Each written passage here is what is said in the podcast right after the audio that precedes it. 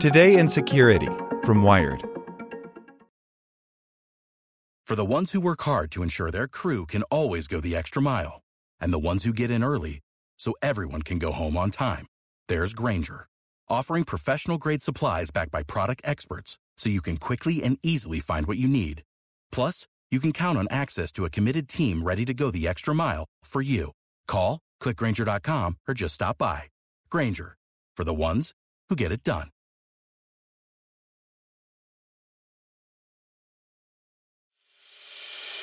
As a longtime foreign correspondent, I've worked in lots of places, but nowhere as important to the world as China.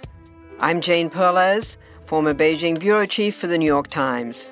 Join me on my new podcast, Face Off US versus China, where I'll take you behind the scenes in the tumultuous US China relationship.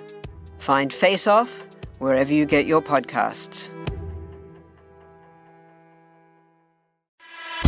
Hey there, this is the spoken edition of Wired. The Trump Putin press conference gave Russia everything it wanted. By Brian Barrett. Over the course of a roughly 45 minute press conference Monday, President Donald Trump stood beside Russian leader Vladimir Putin both physically and metaphorically. He repeatedly, pointedly declined to acknowledge that Russia interfered in the 2016 election, contrary to the assessment of every relevant U.S. intelligence agency and a fistful of detailed indictments from Special Counsel Robert Mueller. Moreover, he seemed open to Putin's suggestion that Russian intelligence assist in running down the evidence. For Putin, an avowed judo enthusiast, Monday's events must have come as a pleasant change of pace, less a grapple than a hug. Between this and the World Cup, I don't think Russia's had a better foreign policy week since the defeat of Napoleon, says Brandon Valeriano, an international conflict researcher at Marine Corps University. But for the United States, Trump's fealty to Putin's version of events raises alarms. It comes just two days after Homeland Security Chief Kirstjen Nielsen decried Russia's 2015 assault. Any attempt to interfere in our elections successful or unsuccessful, is a direct attack on our democracy and is unacceptable, Nielsen told a gathering of state election officials Saturday, noting also that Russian interference attempts remain ongoing. Compare that to Trump.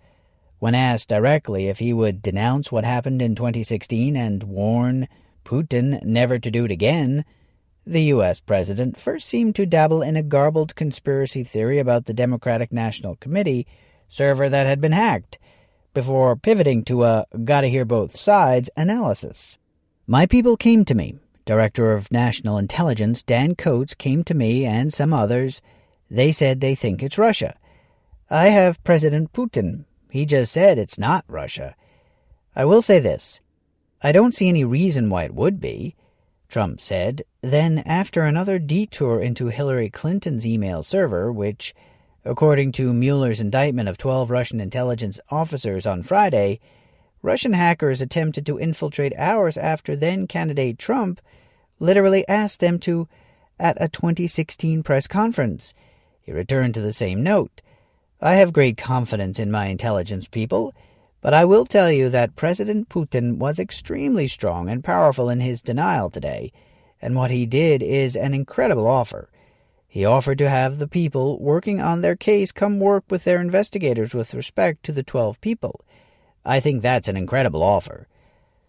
Where even to begin?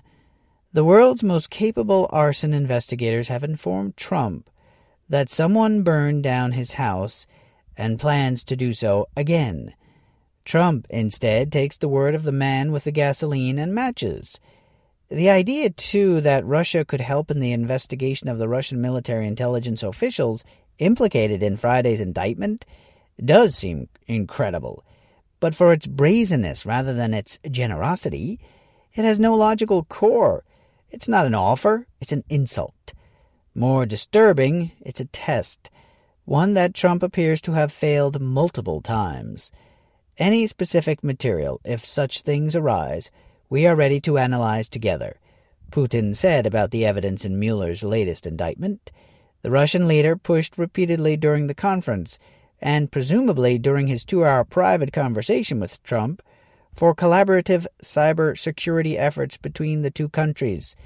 This is an idea Putin floated a year ago as well, and Trump initially seemed to embrace before being shouted back into his senses. Offers of cooperation at this point amount to heckling, to sneering, they're an end zone celebration, and instead of confronting them, Trump deferred, embraced, and encouraged. Even Trump's prepared remarks let Putin frame the issue. I addressed directly with President Putin the issue of Russian interference in our elections. I felt this was a message best delivered in person. Spent a great deal of time talking about it, Trump said, and President Putin may very well want to address it, and very strongly, because he feels very strongly about it, and he has an interesting idea. And just one more. When asked if he held Russia accountable for anything in particular, Trump replied, Yes, I do. I hold both countries responsible. I think that the United States has been foolish. I think we've all been foolish. The pivot back to the U.S. was immediate and absolute. Within a few hours, Coats fired back, illustrating just how deep a rift exists between Trump and the U.S. intelligence community. We've been clear on our assessments of Russian meddling in the 2016 election and their ongoing, pervasive efforts to undermine our democracy, and we will continue to provide an unvarnished and objective intelligence in support of our national security, he said in a statement. Other prominent figures were less reserved in their criticisms. Today's press conference in Helsinki was one of the most disgraceful performances by an American president in memory, said Republican Senator John McCain in a statement.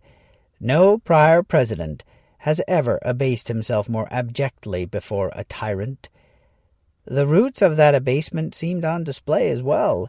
The implication that his election carries any sort of illegitimacy clearly exposes a nerve, to the point that Trump now conflates Russian interference with Russian collusion, and seems capable of wilfully ignoring any amount of evidence about the former in order to dispute the latter. In perhaps the clearest glimpse at what the two leaders might have discussed in private, Putin played his hand as well. Could you name a single fact that would definitely prove the collusion? the former KGB official asked. This is utter nonsense, just like the president recently mentioned. Trump once claimed that he could stand in the middle of Fifth Avenue and shoot somebody and not lose any voters. By shrugging off Russia's efforts to subvert U.S. democracy, he appears to grant Putin the same sort of impunity. Donald Trump's press conference performance in Helsinki rises to and exceeds the threshold of high crimes and misdemeanors, wrote former CIA Director John Brennan in a tweet Monday, in perhaps the strongest condemnation of the proceedings. It was nothing short of treasonous. Not only were Trump's comments imbecilic, he is wholly in the pocket of Putin. But whether Trump truly believes he owes Putin something or is simply thin skinned about the validity of his election seems almost beside the point. The United States faces an ongoing threat from a foreign adversary that its leader refuses to recognize. That has consequences. How can we move forward if the principal target does not even seem to believe that they were the target in the first place? That's a huge challenge for cyber responses and how we think of cyber operations as they relate to foreign policy outcomes. Valeriano says, It's not just clear where we go right now. With the Lucky Land slots, you can get lucky just about anywhere. This is your captain speaking. Uh, we've got clear runway and the weather's fine, but we're just going to circle up here a while and uh, get lucky.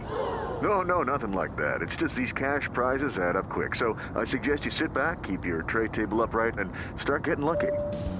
Play for free at LuckyLandSlots.com. Are you feeling lucky? No purchase necessary. Void where prohibited by law. 18 plus terms and conditions apply. See website for details.